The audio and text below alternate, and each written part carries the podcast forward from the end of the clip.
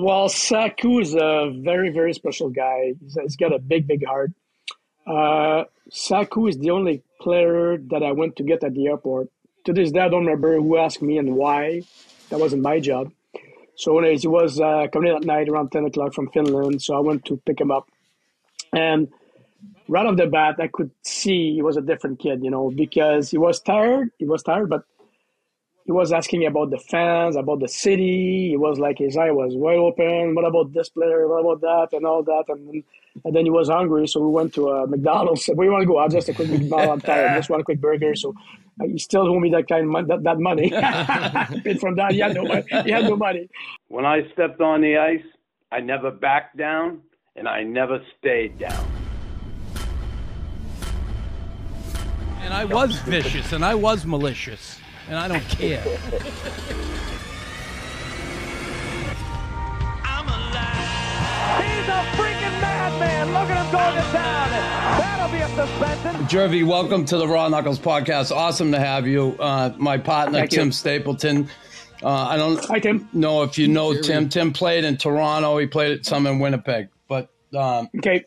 uh, an awesome guy. And uh, we've been doing this for a little bit now, and we're having fun. So, um, Good. yeah, looking forward to doing this. And let's get her going now. Oh God, Let's go. Oh, listen, Let's jump. I I just think back, Pierre, when you first came in to the Montreal Canadiens, and when I got here in '79, you know, I was in awe of the locker room, uh, the players, all these guys, Hall of Famers, all guys I hated for years because I was such a Bruins fan, and Mhm. now I'm here right in the middle of it all. You getting called up from Sherbrooke. What was it like that first time you walked in that room? Like, t- t- tell me. Well, my the very very first time I walked in that room was in '84, my first training camp, because usually the uh, American Hockey League team or personal comes and give Yeah. hand to the training camp. So my very first time, I remember Eddie came to get me at the door, you know, on that water and the Maisonneuve. So Eddie came and get me, and then uh, the first guy that I saw in the room was uh, Flower. So I guess. Guy Lafleur. So he, he just like shook my hand, and he knew me from Sherbrooke because he was part owner of the Sherbrooke uh, Beavers. It was junior team. Yeah. So he kind of shook my hand and shake me a little bit, and hey kid, uh, welcome to the room and all that.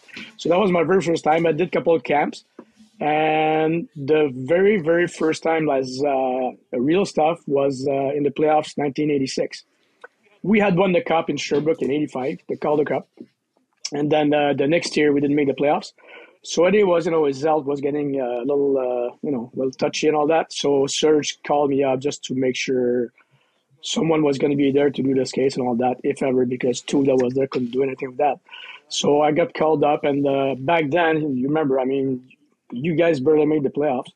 So I told my uh, my wife, I said, uh, well, Serge wants me to go to Montreal, so I'll be gone for a couple of weeks, and I'll be right back. Yeah. And then hell of a sudden, you know, that boom, boom, boom, boom, start going and won the cup. So that was absolutely fantastic. But me. walking in that room the first time, being a Oh, being a God. kid from It's- Quebec, it's- you, you you know you're Yeah. good chez nous, and No, and uh, it, it- Chris, it, it's I can describe. Yeah. I can describe, and all my years as Canadiens walking into the forum was something special. All my years, it was like every day I was walking in that room in that building was something very special. Um, and and and by the way, uh, I remember I always had so much respect for you because when I came in in '87 for good, you invited me at your house uh, for dinner with my wife. So, you know, Chris Tannen is that big. I'm just coming Yeah. from uh-huh. Sherbrooke. I'm uh-huh. just a kid. So he was such a good teammate. And I, I, I, it's in the book. I am I'm telling anybody, such a good teammate, such a guy that took care of his staff, took care of players, took care of everybody. That was absolutely awesome. Well, do you remember? you. Do you remember what you ate? Because he was just saying how good of a cook no, he was. I, I, I, I didn't. Maybe he'll order some Saint Hubert barbecue. I don't know. uh, so uh, Jervy, you remember that. um, I'll never forget it when um, that first year was awesome and winning a Stanley Cup your first year coming in. It just awesome. Uh, You write this book um, uh, called Au cœur du vestiaire en français. the heart of the dressing room, and um, Going to be tales of dressing yeah, room. tales of the dressing room. So Yeah, yeah, yeah. yeah. so, uh, listen, I, I want to go back, and I learned something when I read this book, and I, I didn't know this, and I played for years against the Nordiques and hated, not hated Michel Bergeron, but you know we had that dislike, but yeah. respect. Then I played Yeah. for him for the New York Rangers, and I absolutely loved Bergie. I loved him. Yeah. He, he was Yeah. so awesome. Eh, But I did not know the story that here you are, this young kid, you live next door to him, he goes on the road, you shovel his driveway, and then Yeah. you get the balls uh, up to go ask them if you can help them uh, eh, with the Three Rivers Draveurs, right? Is that, that's Yeah, the story? I didn't know this. Well, I, I, I, I didn't have the balls to go to him. I went to his wife. Yeah, you went to his wife. Well, uh, so I guess she saw me uh, shoveling the driveway at two in the morning, and then uh, you know one day she was outside, and I, I just went to see her and said, I was going to the practice anyways. My my school was like five minute walk from the twelve that Colisée there, the ice rink. So I was going. They, they used to practice at four, four thirty. So after my school, I used to go there, watch practice, go to the game, pay my tickets, go to the game, and following the team on the radio, like on the road. That was just uh, you know. And then uh, I went to her, and uh, that was like a few months later. All of a sudden, uh, he gave my parents a call, asked me, asked my parents if I could go to the, their training camp, which was in Montreal. We had like 96 players. we were about three guys. That was crazy. But anyways, uh, my parents said, yeah, sure. That was just before school.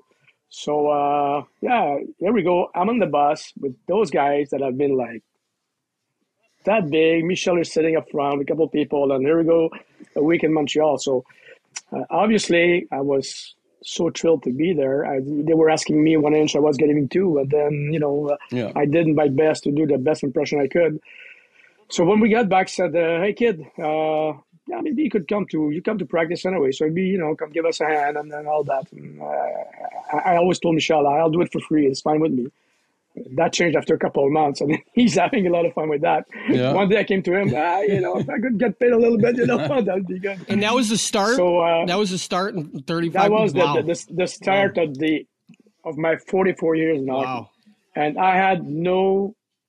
I just was a kid that was I had the thrill of my life, but I did two years as, as an assistant in the Trois-Rivières there, and back in 1980, Bergeron went to Quebec City to the Nordiques, and they needed someone in Sherbrooke as a head guy. So uh, George Guilbeault was in Sherbrooke, and I guess he talked to Michel, and uh, I got the interview, I got the job. So I here we go. I jump on the bus. I have like 60 bucks in my pocket, and I found an apartment, and and that was it. So when I was in Sherbrooke, like remember Chris Sherwood, Yeah. the hockey stick company, was in Sherbrooke, and uh, George Guilbeault had contacts with NHL people, with the Canadiens. We was good friend with Guy and all that. So I kind of felt that I was getting closer a bit. Uh, a couple of times, George asked me to bring some sticks at the forum for Flower because uh, the batch of sticks he had wasn't good. So I drove, here we go, and then snowstorm and bring the sticks and get to walk in a little bit of uh, uh, the, the forum. And then Boom Mayer was there. boom, boom, yeah, Meeting me and make me feel like a piece of, you know what? yeah, yeah, you know, Boom yeah, Boom. yeah. So uh, Yeah, rookie, hey, anyways, rookie, um, you know, yeah, treat yeah, yeah, like exactly. shit. No, I didn't. He didn't even talk. He didn't, just, he didn't even look at me. He just grabbed the sticks and like, Yo, piece of shit, get out of here, get out of here. That's So Boma. anyways, that, that's Boma. And then uh, it's funny enough because afterward, I didn't say we became friends, but we kind of, uh, when he was coming to Montreal, he was always coming to see me in Brossard, asking me for, for underwear and broken stakes and all that, you know. So I thought that was very funny, you know. But, anyways, so Boomer passed away, by the way, like three, four years Yeah, ago. God rest his So soul. uh, Boom. yeah, yeah, yeah, exactly, exactly. So that's uh, that was it, and then a couple of years in Sherbrooke um, uh, uh, in the junior, and then the American League came to Sherbrooke uh, with the Sherbrooke Jets for two years, eighty-two to eighty-four, and then the Canadiens came to Sherbrooke uh, in the eighty-five and uh, in eighty-four. I so till eighty-seven, till I left Montreal. So that was kind of funny because American League back then, like my Sherbrooke Jets ear, it was looking way more like uh, the slapshot movie than anything else. You Yeah. know, now it's all kids and rookies. They want to make a team. They build. It's, it's very professional. But back then there was older players finishing their contract and stuff like that. And and I remember like uh, the guys from with the Jets, uh, they had spent the previous years in the Tulsa, Oklahoma, which was uh, you know nice to them, like playing golf almost year round and stuff like that. And then all of a sudden they have to go to Sherbrooke, Quebec. Yeah. it's basically you know French uh, speaking languages and all that, and the snow and all that. So I guess their wives were not too happy about it. yeah. and and that year, I guess, so bad. We didn't make the playoffs. I think it was it was November. That was so bad. So we just um, yeah. So I did a couple of years. Then Montreal came in, and that was way more like professional and better players and all that. Screwy and Patrick Joachim and uh, Mike Lalor and all that. You know, Yeah. that was uh, that was a Good group. Good bunch of guys. Good group of guys. Yeah, good group. Well, yeah, definitely. You so you start out there, and and geez, I, I look back. I mean, you worked for thirteen head coaches here in Montreal.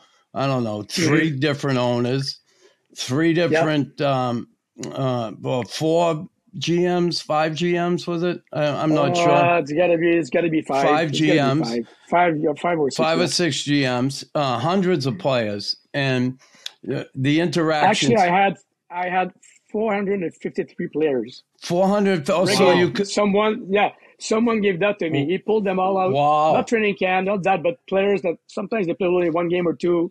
453, and I, I started looking at them, and some guys I, I totally forgot about. You know, guys that played a couple games, and Yeah. you know, so that, that was kind of fun to have that list. Yeah, you know. I wanted to put in the book. I wanted to put in the book, but I guess it, didn't, it wasn't. Yeah, uh, you, you got to sit and really think on that one. But um, you Yeah. know, over the years, uh, certainly you've been through so much, and uh, you know, you were on Olympic teams, Team Canada. They invited you ever, everywhere. You had an impeccable reputation around the league. You was, uh, Mhm. I mean, when you get asked to go to Team Canada.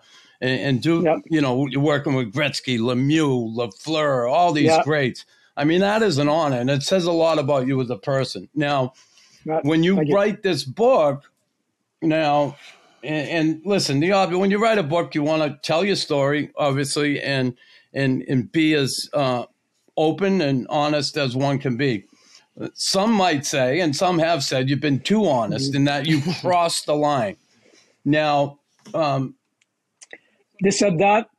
You know what? They said that before reading the book. yeah That was the first couple of days. Couple guys, which were like Dominique Ducharme's friend or Burge friend, and they jumped on my throat because looking at the title, they thought, "Here we go. We didn't see Boo for 35 years, and now he's saying everything." and that's not it at all. That, that's what they thought, so that's why they blast me, they, you know, all that stuff. But it's funny enough because a few of them, the following days or weeks, they just texted me, you know, just like that from behind. Hey, Jeremy, sorry, I wrote the book and I was wrong and that. So now damage is done and that's fine. They, actually, they're helping me yeah to sell a lot more books because they, they put the fire in the shed. You know, they just, you know, that's that's what they did. and and, but and that's okay yeah, yeah, go ahead. And and that's okay, and I get it. People going to respond. They hear little blur, blurbs in the paper, okay, Wh- which I heard, and then everybody starts talking. Um, Yeah, and and I spoke with you, and and you had mentioned to me, hey, Chris, you know, this is stuff that a lot of people already knew. Now, yeah, and I'm going to be honest. I, I think some people didn't know some of those things that you wrote, and Mm-hmm. and and again, I'm not judging you. I'm just yeah, yeah, yeah. That's good. here's That's what's okay. going on. When I look at just let's say the Max Pacioretty thing, when you talked about Max, and we'll get into it here a little bit, but uh, do you feel it that you might have hurt someone's feelings by some of the, uh, hurt them personally by some of the things you said about some of these guys? Of course I did. Yeah. And I didn't want to do it. I didn't want to hurt their feelings. I didn't want to, I, I, I said in the book, it's not a payback time type of stuff. Not at all. I wrote that book. Well, actually, Matt Salisbury I wrote the book. I did that book, uh, and he did a hell of a job, by the way, um, for the fans, for the for the people. I've been hesitating a lot of years, a lot of months, because I knew I knew myself. If I was going to write a book, it was going to be a real thing, telling the truth. Yeah. And if one day some some of them write a book and they can say the truth about me, that's I'm fine with that. So I was hesitating because I knew it was going to cause a little bit of chaos, not that much, but uh, and and I was very careful in my book. I mean, I, I just tried not to go too far. I know like a couple of guys didn't like it, like Dominic Charm and Bergevin and all that, but believe me, I've been very gentle Yeah. because people around the team that know the real thing, they say, "Hey, you've been easy," you know. But I, I didn't want to destroy those people. I just want to show the fan what happened the last few years. I get, I think they deserve that. I didn't want to hurt Patch. I could go play golf with Patch tomorrow. He's not. He's not a biggest A in the world, but he was. He was a different guy. And then and then he went to Vegas afterward, and the Vegas staff told me exactly the same. So it's not something personal. Something that people had to know what happened with the C, with Patch, and all that. What came out that Michel Therrien apparently said that he was the worst captain ever and that, which I, I, I don't know. But so I'm just um, I just tried to bring the true the true story stuff in the room. There's nothing major in that. There's no big secret. Nobody can say, "Hey, Jerv, that was between you and me," or no one can say that. I didn't go personal. I stick with hockey because you know as good as I do, coaches and staff and all that. If you go outside hockey, there's a lot of stuff's happening, and then I didn't want to go there at all. So yes, I did hurt a lot of feelings, and when I decide I'm going for real, I'll, I'll jump in. Uh, I'll jump in. That was it. Do you have any regrets of what, anything you said? Nope, not at all, not at all, because I, I, I was uh, Matthias and I we had like a Zoom meeting and at home, my place or his place and all that, and even sometimes it was uh, like kind of surprised. We said, "Are you sure you want to write that?" Well, I said I told you I was going to write the real thing. I'm go- I'm writing the real thing. You know, I, I that's it. You know, I with with whatever happened. You know. And I remember the very first meeting with Matthias Brunet, uh, he told me two things. He said, uh, "Well, I don't want to write. I don't want to write a biography on you." And I said, "No, ne- not either. The story's not me. It's what I lived." And then said, uh, "If you want to make, if you want to write a book to make money, he said you won't make money with a book."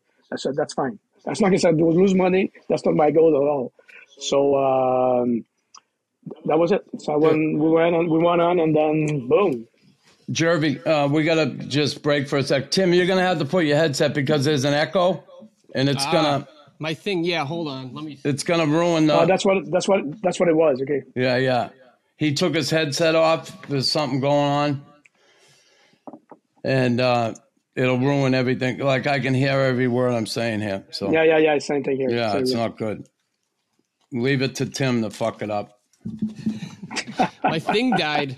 Hold on. Well, your fucking thing, get it, get it alive. What about again. now? Now. I can still hear a bit of an echo. Uh, Yeah. Hold on. Uh, Justice, what about now? We're, we're good now? are we good now? Yeah, we should be good now. Yeah, Yeah. All right. yeah. There was an echo, Justice. He had his headset off, and it, Oh, yeah. um, Pierre's picture's better now. Everything's for, you know, everything's better. Here we go. No, that's, that's what it's like. All right. All right, so we'll get back at it. So, yeah, all right, you hurt some feelings, no question about it. Um, Yep. and and listen, I've been around you f- for all the years I was there, and I had nothing but respect. You kept your mouth shut. You weren't a g- big mouth in the dressing room, and I was with Boomer, Mayor. I saw Boomer getting an altercation with Doug Wickenheiser, a guy who was at the time really struggling, and it really pissed a lot of people off. And and, and that was kind of the end of Boom. And and he was certainly a different cat, but you came in, and and there wasn't one thing. If a guy asked for something, that mm. y- you know you had 22 guys, and I got guys. Everybody had something. It was done the next day, and you learn from the best. How was that? Like, listen, you're your own guy, but how was it learning from the best? And uh, I mean, come on, Eddie Palchak to learn from Eddie, Yeah. Yeah, Eddie, Eddie. yeah, yeah, Eddie. But uh, talk Well, to me a little all- bit about that relationship, you and Ed. First of all, I did my best every day, like you did your best every day. So I mean, that's everybody did. Uh, Eddie, I got to spend ten years with Eddie, uh, from '87 to '97, and uh, wow, you want to talk about stories? Oh my God! I mean, I mean, you know, we always we always went for a few beers, already, right? So I always go for a few beers and then dinner and all that, and and he was like telling me stories like he got to live the train. Like when they were traveling by train when he was younger, and uh, and then all the players, and oh, that, that was that was so much fun. And yes, I learned from Eddie uh, from the best. Eddie was was very discreet. Uh, it was fun to be around. You know, he had fun with players, and um, yeah, I learned with Eddie. I really, really enjoyed my 10 years with him. Okay, okay, okay. Now we're going to go back to when you started. Okay, okay. And this is uh, the year we win the Stanley Cup. And okay, okay, okay was the Mm-hmm. coach, John Perron. And Mhm. in your book, you talk about Jean. And listen, um, it, it, I couldn't agree more with what you said. And, and, and basically, the guys did not respect John because they didn't think he had a good grasp of the game.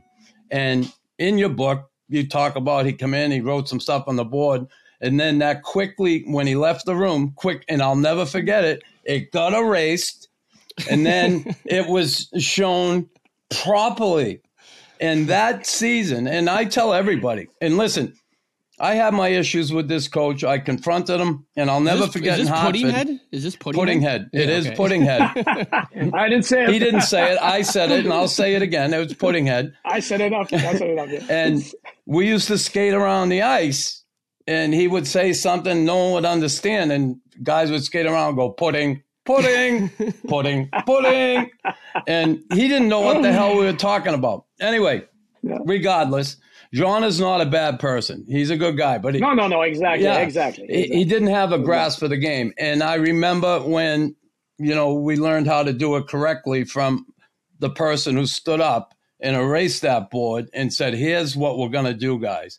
And I'll just tell Mhm. you, that year, Bob Gainey, Larry Robinson, and you know, I I know we talk about leadership in the locker room from within. Those two guys was so responsible for Huge. keeping us on the track that year. Talk Yeah.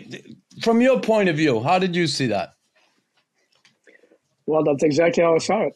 Those two guys were amazing, and you can add uh, you can add Greener, you can add a bunch of guys, Yeah. Brent Walter, Carbo, Carbo, and, uh, and you, and a lot of guys were like. Uh, so that's that's exactly what it was, Knuckles. You, you know as good as I do. I mean, I wish I could have said or write something about everybody is something nice. Everybody's nice. Everybody's good. Yeah. Everybody's happy. Everybody's you know. But that's not working that way. You know, that book where I would have sold five books. You know, Yeah. I mean, Yeah. and the goal wasn't to sell books, but the goal was to tell the truth. If you tell the truth, you just can't see the truth about this guy, not about that guy, and then you pick your spot. So if you tell the truth, go all the way. And then, yeah, uh, Jean was, like you said, he's a good guy. He's a nice guy, but that wasn't his. I guess he came in after Jacques Lemaire. Yeah. I mean, right? The, the, the, the step was pretty high. And the way he was talking and saying things and all that, you know, is, you know, that was, uh, so I, I was very surprised at that, you know. And then, uh, yeah, those, that year, you won, we won because of very good veteran that took it like very seriously. And players followed them, you know, Chelly and all those Yeah. guys, they just followed. They just followed. And, and, we won the, won the cup. Yeah, it was incredible. amazing. Is there, any, Incredible. is there any Matt Lazan, players? there. Matt- Is there any players like throughout the forty-four years, like twenty, you know, twenty years later, that you can compare to to those two guys? Not really. I mean, to me, Bob is Bob. Yeah. Bob is Bob. To me, Bob. I had him as a player, as a coach, as a GM, and he was there my very last game uh, in Montreal. He came in. He came and had breakfast in the morning with me in Brossard, and then uh, at night he was there on the ice and all that. So I mean, that's Bob Gainey. That's Bob Gainey. Larry Robinson, just to show you, the day told me that was back in October. Said, uh, "Okay, we'll announce on Twitter at four o'clock that this is your last season and all that." The first guy that texted me, four minutes after four, Larry Robinson. Yeah. You know, Yeah. I, was nothing for him back then. You know, Larry. But not you like- weren't. You say you not were like nothing. Eddie, but you know, so so. But you know, so he texted me. So just to tell you, those those guys, you know, they they, they pulled that team, won the cup. What pisses me off a little bit is the whole summer after we won the cup, like Jean Perron was walking around like he was the king of the, you know. Yeah. I went to his golf tournament in Sherbrooke. He, he talked about for he had a speech for about an hour. I did this, I did that, I won the cup, and I was there. My God, Embarrassing. Get get me out of here. I was sitting up front, you know, I, I would leave, you know, I was sitting right up front, so that would be that would have been too obvious. But anyway, just that's the part I didn't like about Jean. I mean, Yeah.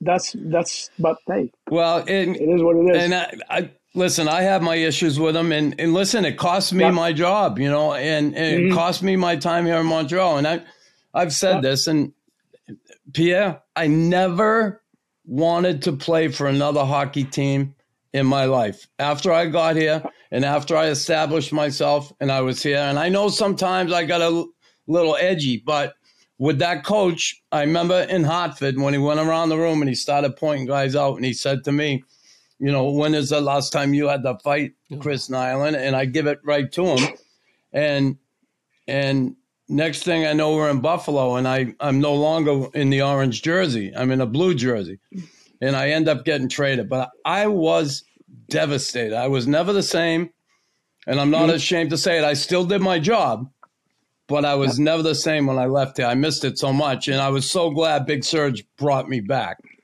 Um, Yep.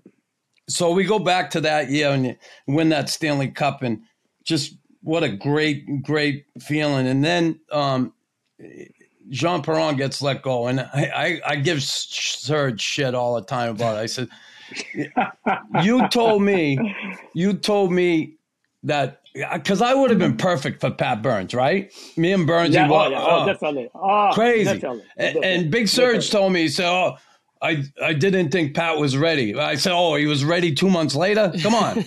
anyway, Yeah, yeah, exactly. right?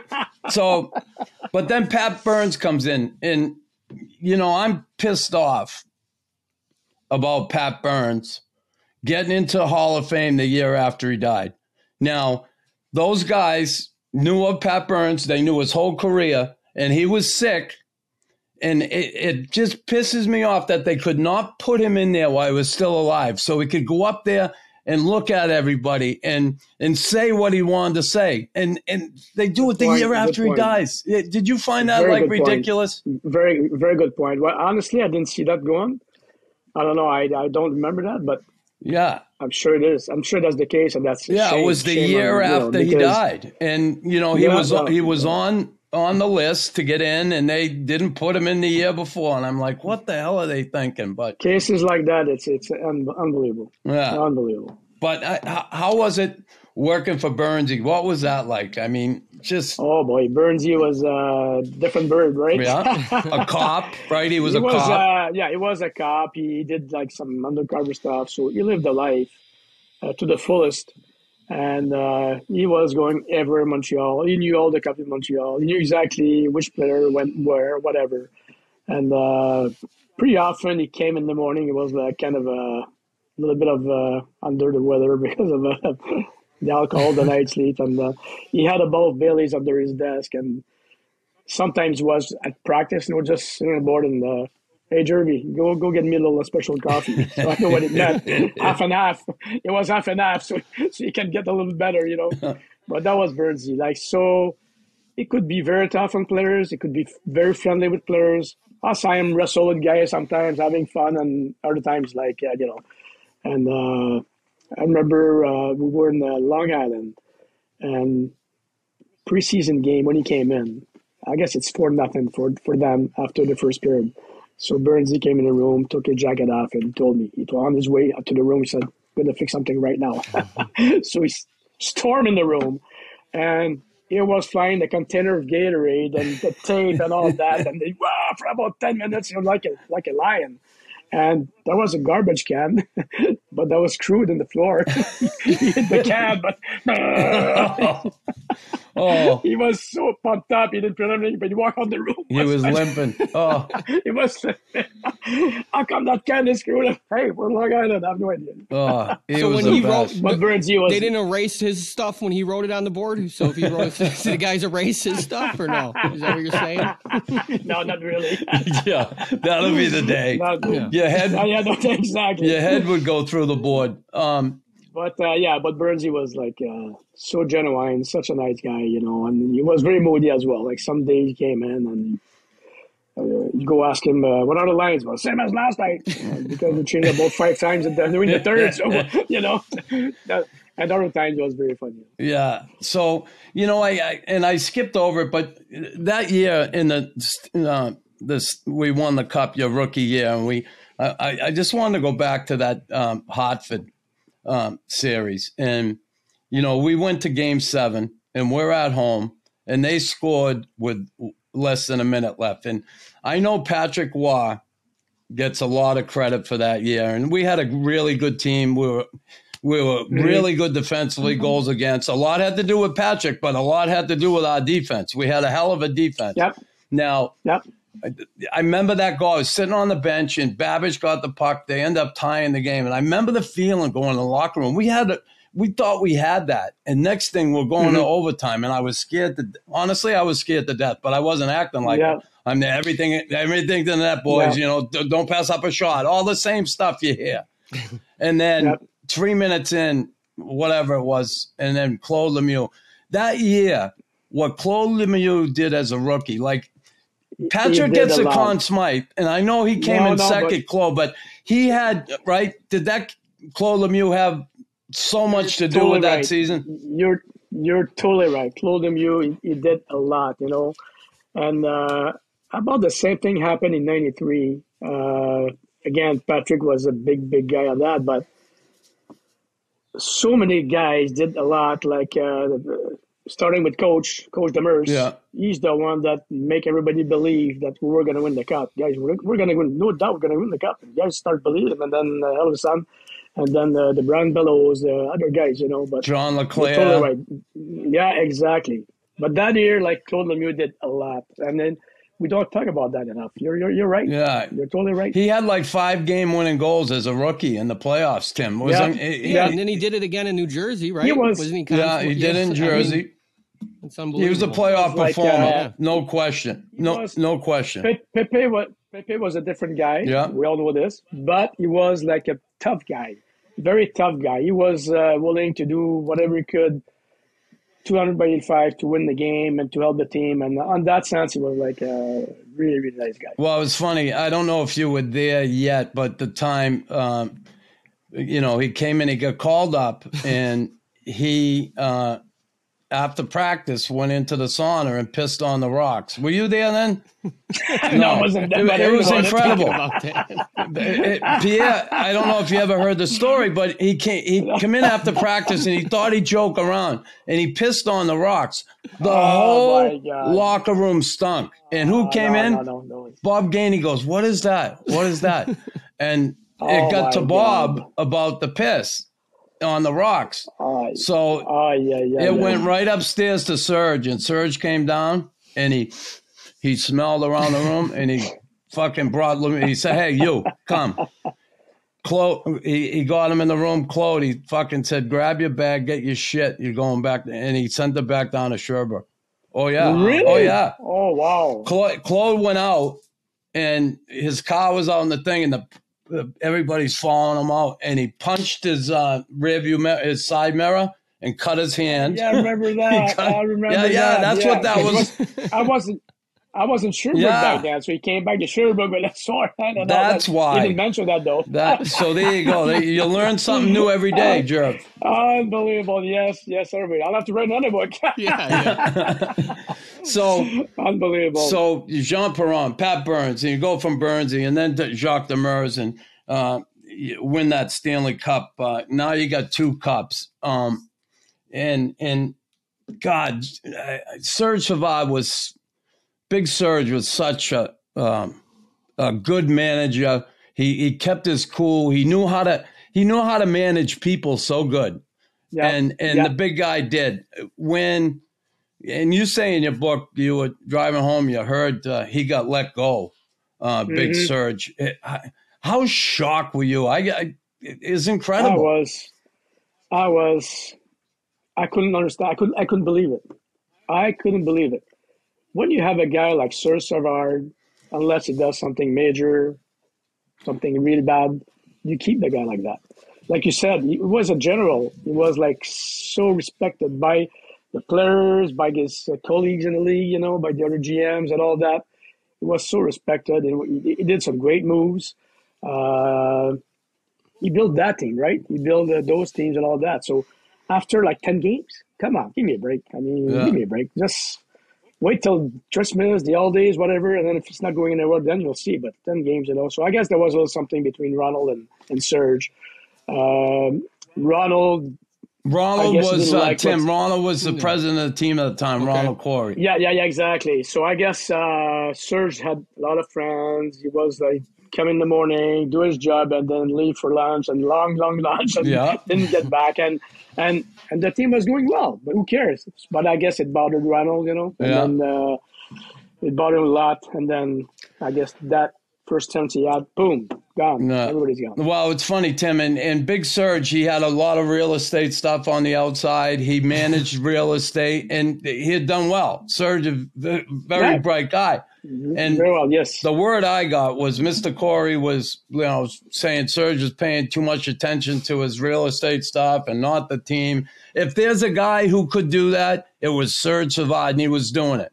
And the word And I- you know what? The team was the team was going well too. Yeah. I mean, if the team is not mm. going well, you do bad moves, all that, maybe. But go for lounge, go with your friends. As long as your job's done and you can buy all the real estate in the world and make all the money in the world, the team is going well. Hey, why not? Yeah, and listen, I, I love Serge, but Mr. Corey, Yeah. and I like Mr. Corey too, and and I, I just think, standing back and looking at it, Mr. Corey all of a sudden thought he was more like a general manager. He could Mhm, figure mhm. things out on his own. He didn't need Serge anymore.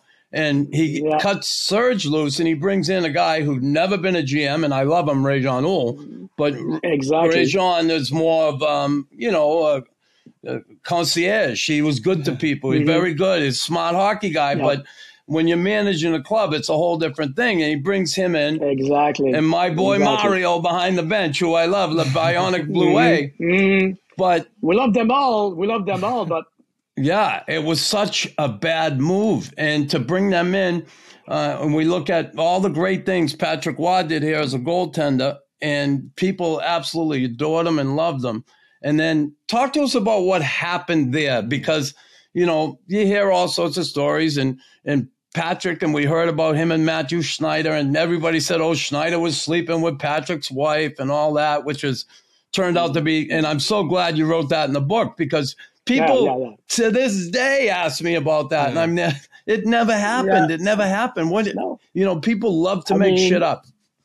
I, I I've been people asking me even lately, like uh, about that, and then I said, guys are playing games together, they're on the road together, they're practicing together at the same time. Uh, she has kids, they have baby. When the hell you want that to happen? I mean, so uh, yeah, so I mean, that, Did that was, affect uh, the really locker room? crazy. Did, uh, I couldn't say. Well, they didn't like each other. That's for sure. Oh, they didn't like each other. They, could- they, Schneider they couldn't, they and- couldn't- They Patrick actually no, no, yeah, because Yeah, that, yeah, yeah, that yeah. was a, there was a rumor here in Chicago with Kane and Patrick Sharp, and it was like so not true, right? Like, and It- it- they were it- friends though. They were, could- you know, but Yeah, yeah, yeah, yeah, Hmm. yeah. But no, but Patrick and Matthew, they couldn't because Patrick was was very like uh, straightforward, direct. If something, he was giving his best, his hundred ten percent all the time. So if somebody didn't do it, he did the same thing in Colorado, by the way. When he came in, like uh, just uh, when he came in, the, um, Joe Sakic was taking it easy sometime in practices and all that. Yeah. And Patrick just went on his back a little bit, and he didn't like it at all. And you know they had a few arguments on that. So that that's what happened, I guess, with Schneider. And they they broke in a fight in the Philly, if I remember well, in the dressing room. And uh, Big Serge happened to be in the hallway, not too far, and then rah, rah, rah, rah. so Serge came in, and guys were, you know, guys like that. So, but uh, hey, that, that, that that's a truth. But it's, you know, you see, you see, you know, Knuckles, Yeah. it happens sometimes between players. Yeah. It, it does happen. It could, it could happen with your own brother, in your own family. You know, that's Yeah, that's all part of the game, families. I guess. As long as they don't drag it too long and Yeah. they don't, you know, that's it. You can't That's let it, it hang. Uh, there's no question about No, it. No, exactly. Now, Exactly. um, Same thing happened with. Uh, I remember one of the most memorable fight in the room I had was between Burnsy and Russ Courtnall in Chicago. okay. Remember that room? Yeah. That room Oh, yeah, down the down the stairs? Yeah. Oh my God!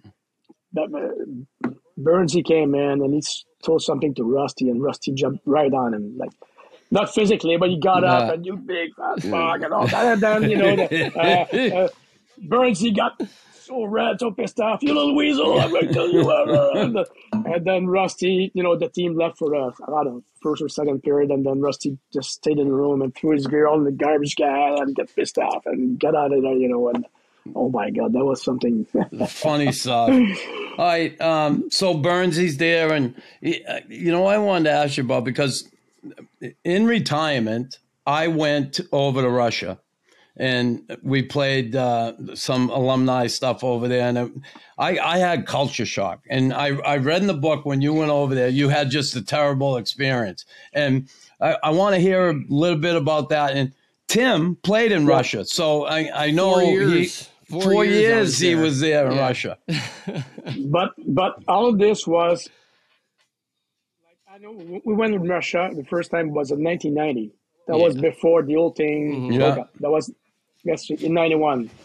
So I've been in, you know, in, in 90 and then afterward, and it's that has changed so much. That has changed so much. Like back then, there was uh, in Montreal, probably in the 30s or 20s. Yeah, that's what it was. I mean, it's that was like uh, we got stuff stolen. Like oh, we used to send our laundry, our underwear, like getting washed, and then half of it came back. And you know, we brought some spare stuff, but not that much. I mean, we finished the trip like we had almost nothing left, you know, getting like robbed, like uh, all the, the gum we had, and every, you couldn't trust anybody. Yeah. You could, but they had nothing. You couldn't get pissed off at them. They had nothing. Yeah. I mean, uh, that was and, and all the kids, you know, at the hotel, they all like grabbing your leg, like crying, oh my grandma, you know, in, in Russian, and then what, what do you want to do, you know? You yeah, you can't understand. So that, that, was uh, no, no, yeah, that's exactly. how I, I would, I would take a taxi, and they would, you know, the taxi driver would act like he never drove anybody and would never have change. So I, whatever, yeah, whatever I yeah. gave him, he would just take and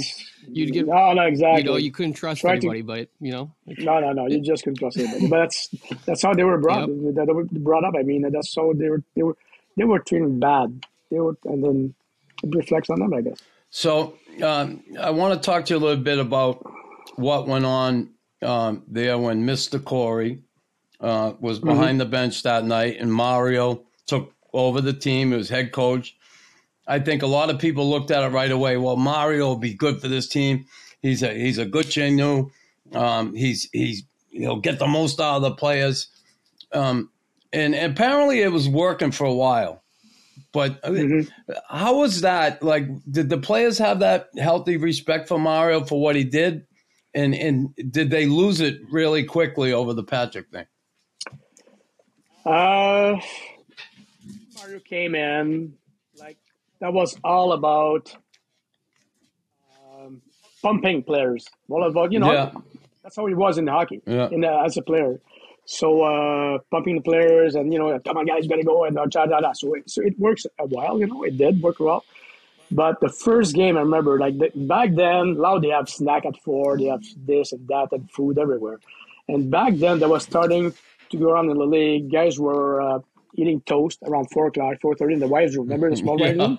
yeah. They, they had a couple of toaster and a couple of you know jelly and peanut butter, and guys were and Mario, in his days, that wasn't that way. So Mario walked in the room and he saw that. What are you guys doing?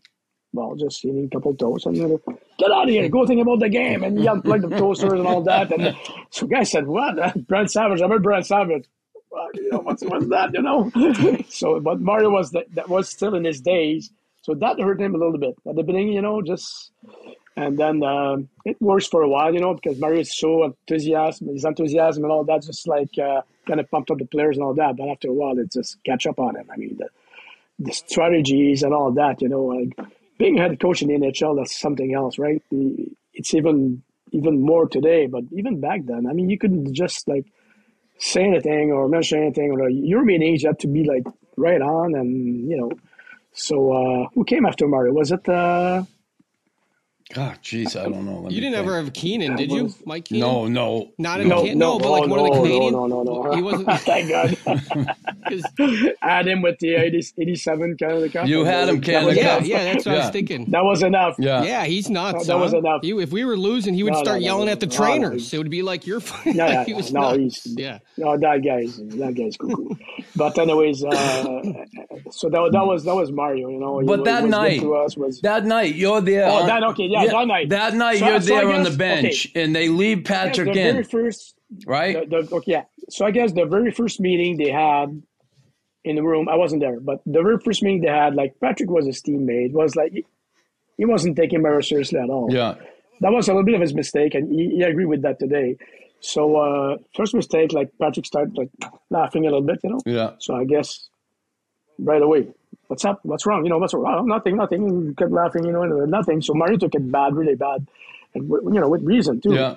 So uh, and then right off the bat, it, it started. The two the guys in the room, you know, blah, blah, started, and then that night, that game was the the end of it. The end of it. Was the, the end of it. So that was a big mistake of Mario by leaving him in, right? Patrick mm. would have let oh, oh, oh definitely.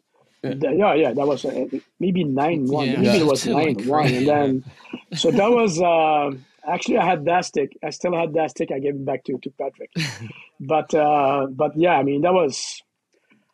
I don't know if Mario really wanted to get back at him, or I don't know if it was that bad. We just had no ex- not enough experience. I have no. I don't know to this day but uh, that was bad. And when Patrick came out and then walked in front of me, yeah, behind Mario, so Patrick, I said he's gonna slug him, you know. It you looked know, like it, right?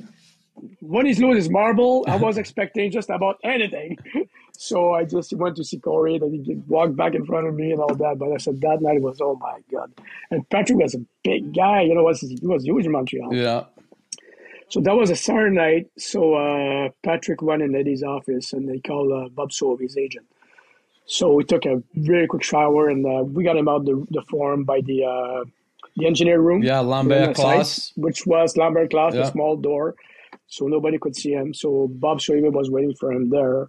And uh, Pat came in, they went for dinner, they, you know, they saw that. And then the next day, Patrick was, he was willing to excuse himself He was wrong and was willing, you know, to to calm everything down and okay, we'll start from scratch and all that. But I guess the upstairs decision was made, and um, and then he, he was, was, he was traded. God, what a and that was another that, that was another another big mistake. Yeah, because they should have kept him for and get try to get the most you can guy. But now they knew it was done in Montreal. So I mean, hey, yeah.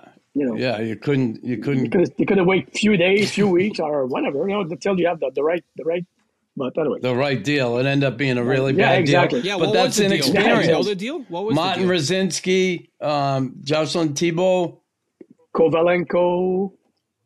Was it Kovalenko? Kovalenko, Kovalenko for for Keener, Patrick Roy. And oh, oh yeah, it was a terrible. Keener was a big piece. Yeah. Keener was a big piece. A huge piece. Like, exactly. It was a huge within the room and leadership. Was a funny guy leadership, funny guy, but he was like playing tough too. Was like was willing to do whatever it took for to win the games and, and that. So the so, the Patrick era is over, and you know you you um, have a chapter in your book about um, a guy who I got to meet a couple of times, but not really get to know him. But certainly a wonderful, wonderful guy. The times I met him was Saku Koivu. Why that? Oh yeah. That whole chapter for Saku. What was it that that grabbed you uh, about this kid? Well, Saku is a very, very special guy. he's, he's got a big, big heart. Uh, Saku is the only player that I went to get at the airport. To this day, I don't remember who asked me and why. That wasn't my job. So, anyways, he was uh, coming in at night around 10 o'clock from Finland. So I went to pick him up. And right off the bat, I could see he was a different kid, you know, because he was tired. He was tired, but he was asking about the fans, about the city. He was like his eye was wide open. What about this player? What about that? And all that. And then, and then he was hungry, so we went to uh, McDonald's. Said, "Where you want to go? I'll just a quick McDonald's. I'm tired. Just one quick burger." So uh, he still owe me that kind of that, that money. Paid from that. He had no money. He had no money. So McDonald's. I took him to this hotel. I said, "I'll come back to pick you up tomorrow morning at 8 so I can, you know, show you the entrance of the Molson Center there." And and then uh, that was my first. Um, my first bonding with Saku. Uh, and then he became the captain. He became really sick. Uh, so all this, and when I got uh, divorced, uh, he heard like uh, I left home was like in springtime, and he was leaving for uh, Finland. So when he heard about that, I, I had I had a plan B, but nothing really for sure. You know, I was trying to get around, and then when he found that out, he just he came to me and said, "Listen, I know what's happening in your life." So here's the keys of the, yeah, the th- nice three uh, stores of uh, condos in the old Montreal. Here's the parking keys. He's the he wrote me like he signed twenty checks because back then there was no Interac or whatever. So he he wrote he, wrote, uh, he signed twenty checks. He said uh, when the bill comes in, Hydro Quebec and telephone all that. Said you pay the bills and that's it. So I said no. So I said, shut up, shut up. You take this. You enjoy the summer. I'm back that date, and then you know that's it. So uh, that was that was great because my kids were young, four and eight. So we spent a lot of time in New Montreal. was pretty nice, doing those horses right, those this and that. So that helped to smooth out everything as well. And then uh, that gave me the time to turn around. But but Saku did it. You know, yeah. he did it. It's it's a it's amazing. It's amazing. He's that kind of person. Yeah, I know he's been accused in Montreal of not speaking French, and then then uh, he was a little bit of selfish, maybe whatever. So hey, that's people opinion. Maybe there's a little bit of truth in that, but overall, was a hell of a player, hell of a guy. Yeah, the Finns are they're just I I played in Finland for two years and I just mm-hmm. I love them. I love the Finns. Yeah. They're just oh, yeah. down to earth and very uh you know. You know what? You're so right. You're so right and uh talking about in my book too uh like Janne Niinimaa was about the worst players I had all, all those years. It was a Finn. Yeah. But I don't know what happened with him, but it was totally different from other Finns. It was like, uh, oh my God, such a bum and such a, oh my God. He, he, he wasn't respecting anybody, anything. He was like terrible, just terrible. If the phone with the iPhone would exist back then, yeah, he would have been out in a second. I mean, he was Oh my god! How, Anyways, how how about so Saku and you know we had the cancer scare and he beat that. He comes back. I'll never forget. He come back that night. It was incredible. The the fans embraced him.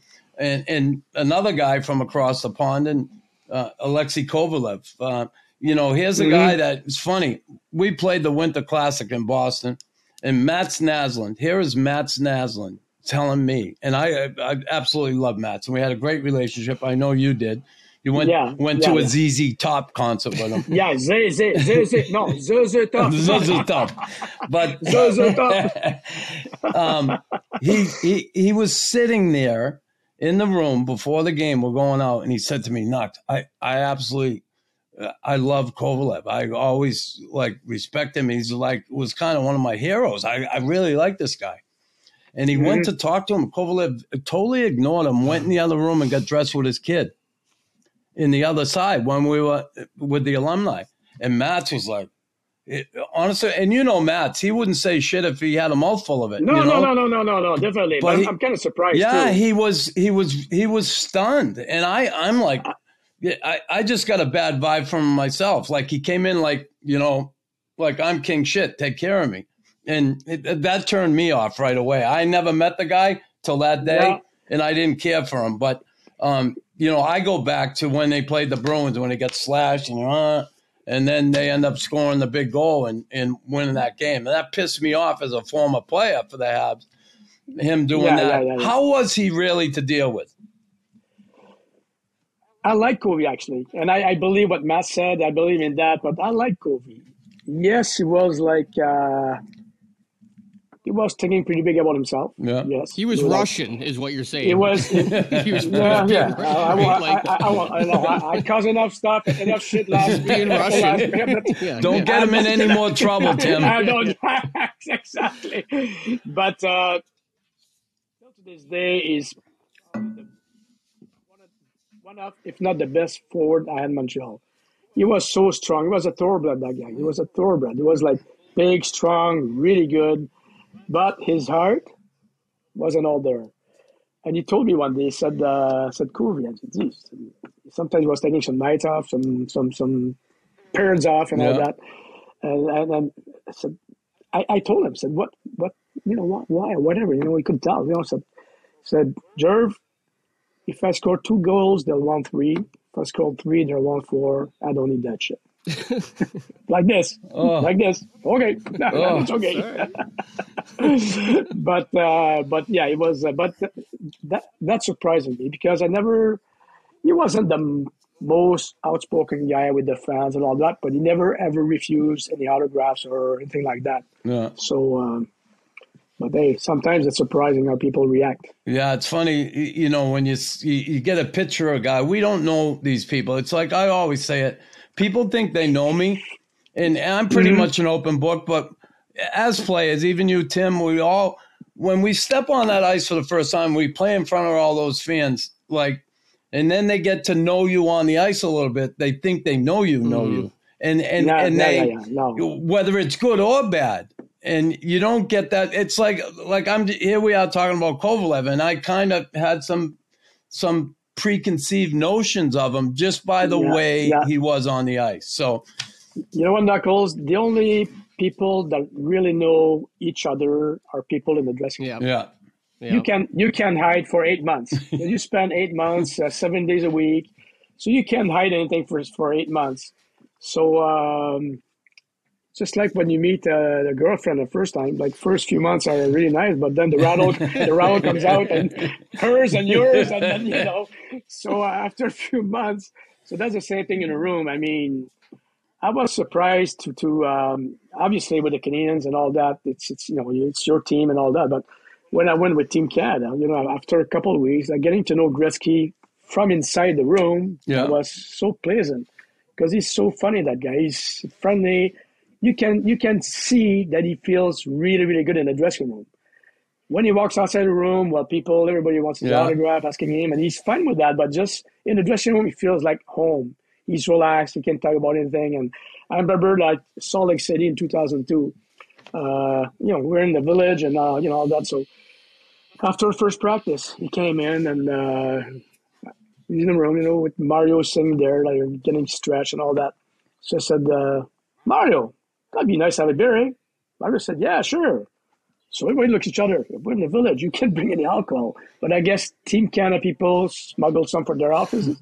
So, you know, within 20 minutes, there was a case of beer coming in and then uh, nice. And that's how he was, you know, just, guys, relax. You know, we'll, we're fine. And then just, that was his way to, to, to tell the boys to relax. It was, it's fun to meet, to, to see people. And even Mario, um, that was my fear when I said when I said yes the first time, I didn't know what to expect. You know, all those Joe Sakic, all those guys. Said, "Gee, it's going to be a bunch of prima donnas, and it's going to be like, oh my god." Not at all. Not at all. I remember talking to the trainers, and then the guy in Pittsburgh said, "Oh, Mario, just make sure you have um, a, a, jacket in his, which he likes to keep warm. Make sure you have a jacket, a fleece in his uh, in his stall. You won't hear from him." And sure enough, he never asked boo for anything and most of the guys were the same. Obviously, over the NFP, I had a couple of different ones, but most of them were like really nice guys, nice people, like Rob Blake, and I can mention names like uh, Paul Kariya. There's so many good names of people, you know.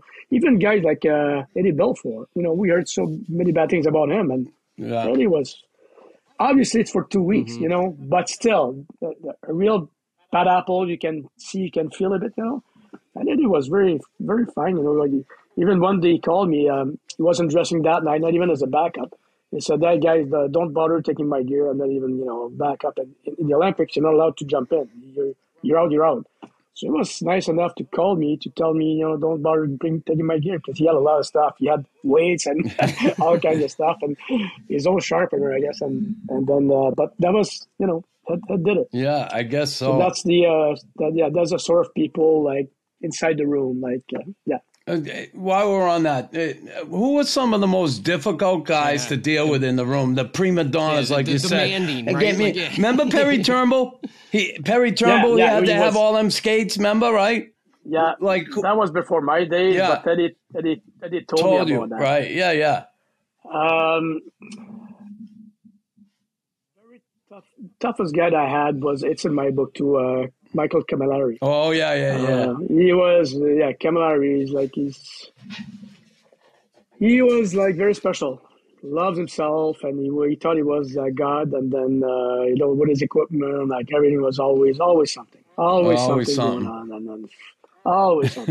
So would you always give them the guys- stall by the shitter on the road? Because you guys would do that, right? Like you guys would pick. You guys know what It's you're certain, doing, right? It's a certain way. It's a certain way to have a little fun.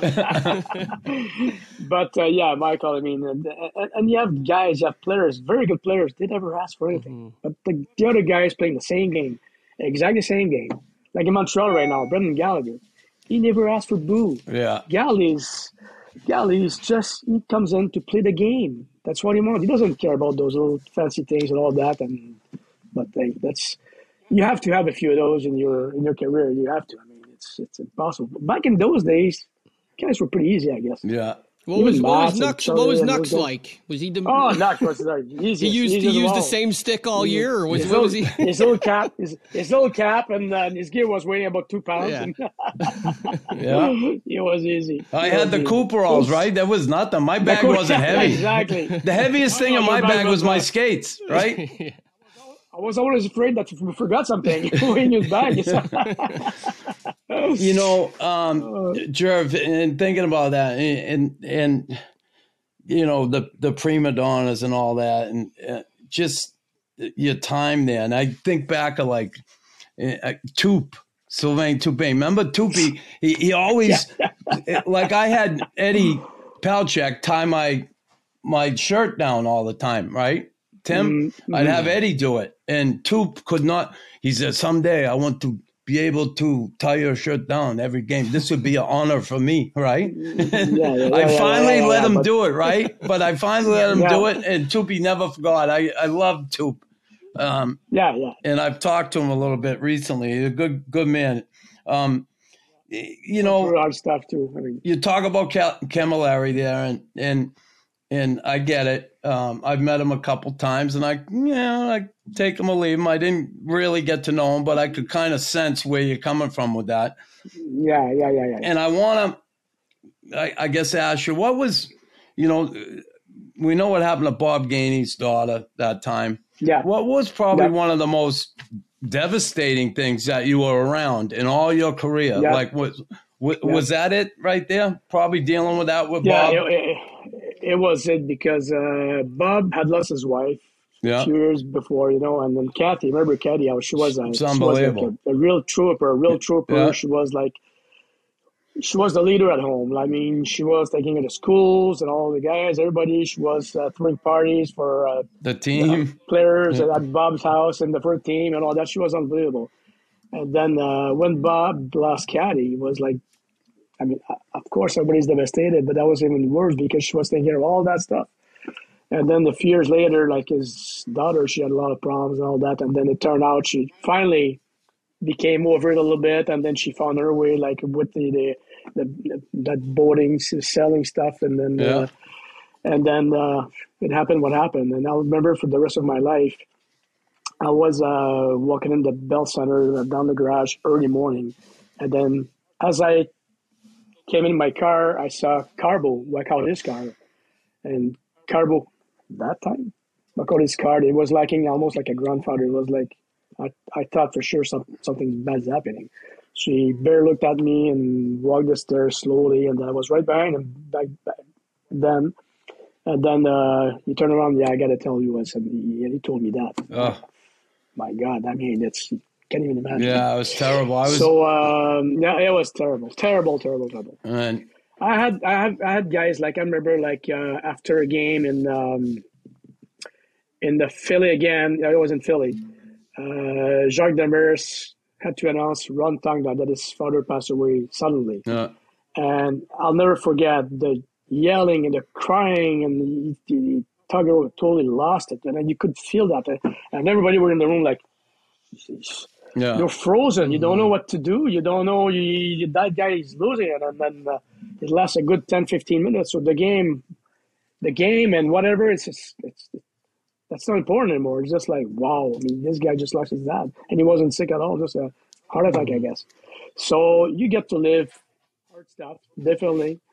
Uh, like when uh, Trent McCleary got hurt, Yeah. uh, fucking his throat, and Oh yeah. he was across the ice, and by the time he skated to the bench, he, he lost it. He was already blue, and they, they barely saved his life yeah, because uh, they couldn't cut it. That was like just all like crunch, Yeah. whatever. So that's those are moments that it's incredible what Dr. Mulder did then, right? When, yeah, saved his life. Dr. Mulder wow. and, and, and Dr. Uh, Schaffler, Schaffler, what was the, the other doctor? Yeah, I don't know at the time. But it happened to be there, yeah. So, uh, yeah, so I mean, and, and he left with the ambulance, and Doug Mulder said if ever there was a little bit of snow, just a little bit of traffic, he wouldn't make it. Yeah. There's no way he would make it. So they say they're live, and uh, that's unbelievable. What about the brawl yeah. in Philly? What was your? I always hear the one version from like the security guard came in. Nux, you always talk about. Were you? Oh yeah. The brawl in Philly. Were, were you there for that? Yeah, right. Yeah, remember before the game with Dave Brown? it was just. A... no, it was at the Forum. Yeah, that was at the Forum. I think that was the year before I came. Oh, in. okay. I'm oh, pretty sure was, was before, right? Or that was in '86 during the year because I came only in playoffs. So yeah. There, yeah, yeah, yeah. yeah I remember no, it was in the TV. playoffs. It was in the playoffs. Yeah. Playoffs, okay. Yeah. But the year before, yeah. the year before, you weren't there. Yeah, yeah. Because I didn't play Philly in '86. I didn't play Philly. And so and speaking of those teams, right? Philly, Boston, yep. going in there. How was it for you as a trainer? Because you know there's guys that are scared mm. shit. Now, yeah. And you knew who was scared, right? But could you see yeah. the difference? You know, going oh, into yeah. those De- buildings and see guys. Definitely, definitely, definitely. And guys are human. You know, yeah. they're you know they're they're only human. And I remember, like in the well, it was worse in Boston for us because we had to walk through the fans yeah. to go in our bench. Oh yeah. and uh, you know where the bars are, people drunk, and then the restaurants. So like there was like five or six cops escorting us, but they hated us as much as these guys. yeah, exactly. they, they, wouldn't do much, I guess. So and and someone forget something. Oh, I forgot my mouthpiece. Oh, yeah. I forgot my. So I have to back. run back by myself. You're like I'm not even playing. By myself. oh my god! Road runner, beep beep. oh, walk back and with my Canadian stuff, and then go in the room, and then oh, race back again. You know? Oh my god! But that was like uh, the garden was really intimidating. The garden was like right. unbelievable. That wasn't the days. I I, I get the feel it was like in the days when the, the Roman, you know, with the lions and all that. Yeah. I get the feel that's what it was. You know, guys were people were half of them were drunk, and then the just a hit, oh, kill my guy. That was that's what it was. Yeah. You know, that was amazing. But you could you you could you could tell like players were in some players were different state of mind. All right, Jerv, I want to talk to uh, you about the Bergevin years and and Mark yes. coming in and you know, listen, uh, he, he gets hired. He comes here. He, he worked in Chicago. He was an assistant GM. He was a scout. He did all the jobs. He came here. Um, certainly an emotional guy. Um, yep. How, um, you know, I, I, I, it's so different now for the alumni because when Bergie was here, man, we, and, and listen, I know it's these guys, it's their time, it's their locker room. I get all that. But you know what mm-hmm. I'm talking about. You know, back when I yes, played, yes. those yes. alumni around, how important it was, how yeah. that tradition. Yeah. It's almost like, you know, Bergie didn't want guys around because it, it, it put too much pressure on the young kids. Okay, okay. Burge, when, when, when he came in first, he did a lot of good stuff. He was relaxed. It was fun. Um, and then and then Pierre Gauthier the previous year just like he was like cutting budgets on everything. It was like that was crazy. Like all of the teams in the league, they were upgrading the food, the restaurants, the hotel, and then Pierre Gauthier did the opposite. Uh, he was cutting on everything. Yeah. So so when Burge came in, he changed a lot of stuff, like upgraded to the NHL standard, if you will. And after like I would say the first three, four, five years. That was kind of fun, and then things went south uh, year after year after year. I don't know if it's stressed. I don't know if it's. Um, I don't know what it is, honestly. But last couple years, I was pretty miserable, you know, to be around him, and then nobody knew on what feet to stand. Nobody knew how he's gonna react. How you know, that's he didn't care about the French language being Montreal. He, he, he, kind of forgot about that. Yeah. He, he, didn't care about the alumni, the, the old players. I don't know why he didn't care about that. Uh, always said he would have been a much better GM if he would have been an assistant GM of a good GM yeah. for two, three, four years, like Mathieu Darche with Julien BriseBois, like you know, but he, he didn't know, he had no clue how to treat people, how to treat staff. He was kind of still a locker room guy. Yeah. With players, that was fine. With coaches, that was okay. But with training people, like people around, he had no idea how to do it. So he's not a bad guy. He's, no, I get uh, it. In my book, I say in my book, I said it as it is, and I don't think he's too happy about it. But we went fishing together, we did stuff together, and then it, it turned out like he wasn't a, a totally, total different guy. And when he left, I heard from the, the Bell Center, like security people and uh, usherettes and guys down the parking lot and all that. Was acting like way differently. Like it was kind of I don't know. I don't know what it was. Yeah, he kind of lost it. Well, listen, you know, you know, I look at Serge. I know Serge had a big say in him getting hired, and mm-hmm. and Serge kind of looked at it like, well, I stepped out of the game, became a general manager, and you know, here in Montreal, it's important to have a French general manager, coach, and Bergie comes in and does that role, and he, and he fills fills that um, role. And I, I, don't think he ever tapped into Serge. Serge would have been the guy to, to, to like, hey, what yeah. do I do in this situation? I think he just kind of went on his own, and I think he surrounded himself with people. I don't like I don't like comparison, but Serge and Bergie's. Yeah, no, but I think I think the same league. But I think that's what Serge was thinking. He could go, mm-hmm. you know Serge even said it. He was in Chicago. He held all those positions. So, mm-hmm. okay, maybe he's ready for this. But my mm-hmm. thing was he never tapped into Serge. And one, I don't think Bergie managed people well. That was Serge's strong point, managing people, mm-hmm. situations. Mm-hmm. If something bad yep. happened, he didn't panic. He'd sit back, look at it. Okay, here's what we're going to do. He didn't panic. But exactly. But Serge, as a, as a GM, you know, GM, it's not just like uh, your team, your players, and they make trades, and then that's yeah. it. It's way more than that.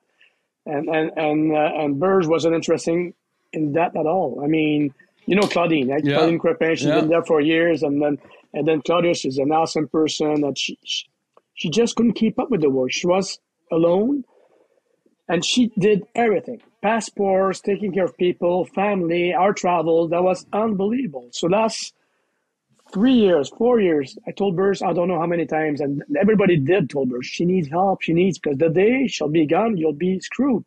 If she leaves for a medical reason for a few weeks, you're screwed. She's the only one that does everything. And never listened. Never, he didn't care about that. Yeah. He didn't care about that at all. That was just like team, managing team. That's it. That was it. Yeah. But, but, but again, he's not a bad person. It's just like, when he had something in his mind, you can change it. Yeah. So if for him the alumni weren't important, they weren't important. Yeah. You couldn't change it. You know, it's that's that's how it was. That's that's what happened when we lost Phil Danault for five hundred thousand dollars a year. He had in his mind not not one penny more, and then that's what happened. You know, I think there's lost. more than same thing with Corey Perry. Same yeah. thing with Corey Perry. Corey was so important, and then one two years. Give him two years. The second one he can't play, he'll be like assistant coach or something. A guy like that, you keep a guy like that. Mm-hmm. So important, but Jervy, that doesn't pass the smell test for me, Danault. Over half a million dollars. Bergie, Danault goes to L.A. and Bergie ends up there the next year. Come on, that doesn't it just I know, I know, it I know. does not pass the smell test with me. And and who brought Phil Danault to Montreal from Chicago? Marc Bergevin. So that I don't need to say anymore. yeah. It stinks. Oh, that's a good point. That's a good point. Yeah, very good point. Um, I never thought about that one.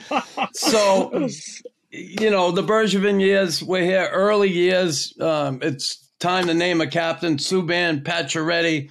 Um, it, two guys that couldn't be more different. One guy a little more introverted, more yeah. mm. The other guy, there's not enough air in the room for the rest of the guys. what happened there? Did, was it really a team vote? Was it? Yeah. And and l- let me let me ask you this: Do you think if it was a team vote, okay, and Subban got more votes than Pacioretty, do you think they? Well, that was that was really a team vote. Okay. I I, I know. But I wonder. I, I, wonder if. And I have I've heard there was only a vote for Subban. So There was who it only one? That's, Who? that's Who what I've heard. I haven't seen. Who voted I- for him? well, your guess is as good as mine. Dale Weise. But uh, that- Dale Weise. But uh, yeah, but that year I always said, yes, it's important, but it's not that important. If you don't have the right guy, you don't name one. Because anyways, like these days, if a coach wants to talk to a, a guy or to, to, change a schedule thing or whatever, he doesn't call the captain. He calls the five or 6 mm-hmm. veterans. Always the same thing. So to me, always been that way. If you don't have the right guy, you don't. You go without captain. That's it. That's all. You could have like three, four, five other players that are really good leaders, but not enough to be a captain. You know what I mean? yeah. So that that's my thought. That that's my thought. So you talk in the book and you talk about PK in the room and loud and eh, Yep. and and Yep. he, you don't think he wouldn't have been able to be a good captain for No. this team? Yeah, No, for no, sure, right? No, no. The guys weren't taking him seriously at all. I mean, uh, PK was a. He's a great guy, actually. Yeah, he's a super guy. He's a, he's a PK is a really nice guy, very polite. Uh, he never said no to me to anybody for autograph or a sick kid. Always wanted to meet them and all that.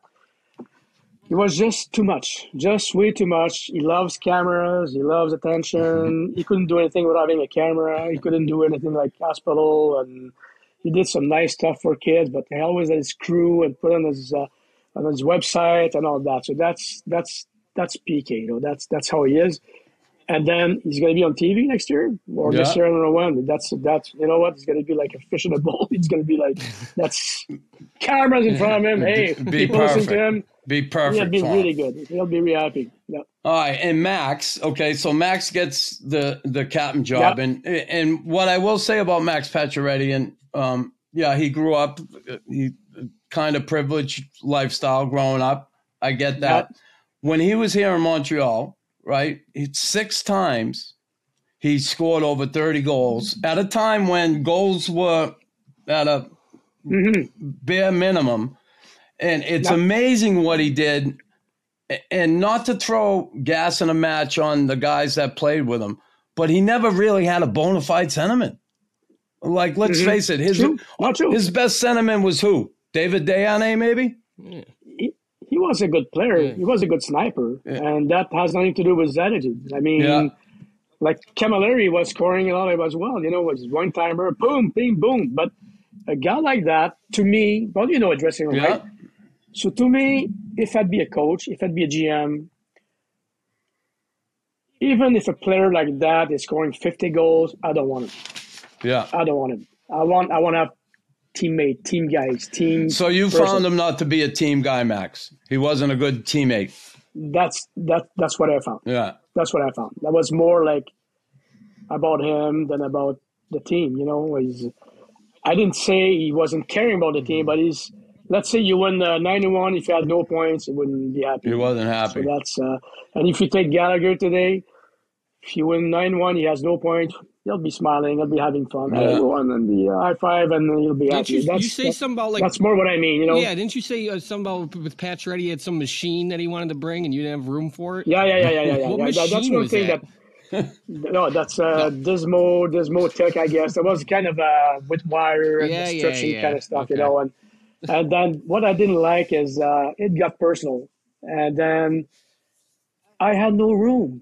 I had no room. So the first guy that came to me was his strength coach, and uh, and that machine was pretty big, you know, pretty big, Yeah, pretty yeah. heavy, and we had no room. You know, Pierre Bebar, a truck driver. I mean, he could barely shut the door behind. and then the guy, the medical staff, they were bringing tons of stuff, like like a massage table from the hotel for the hotel, and then for the rink, and a bunch of stuff.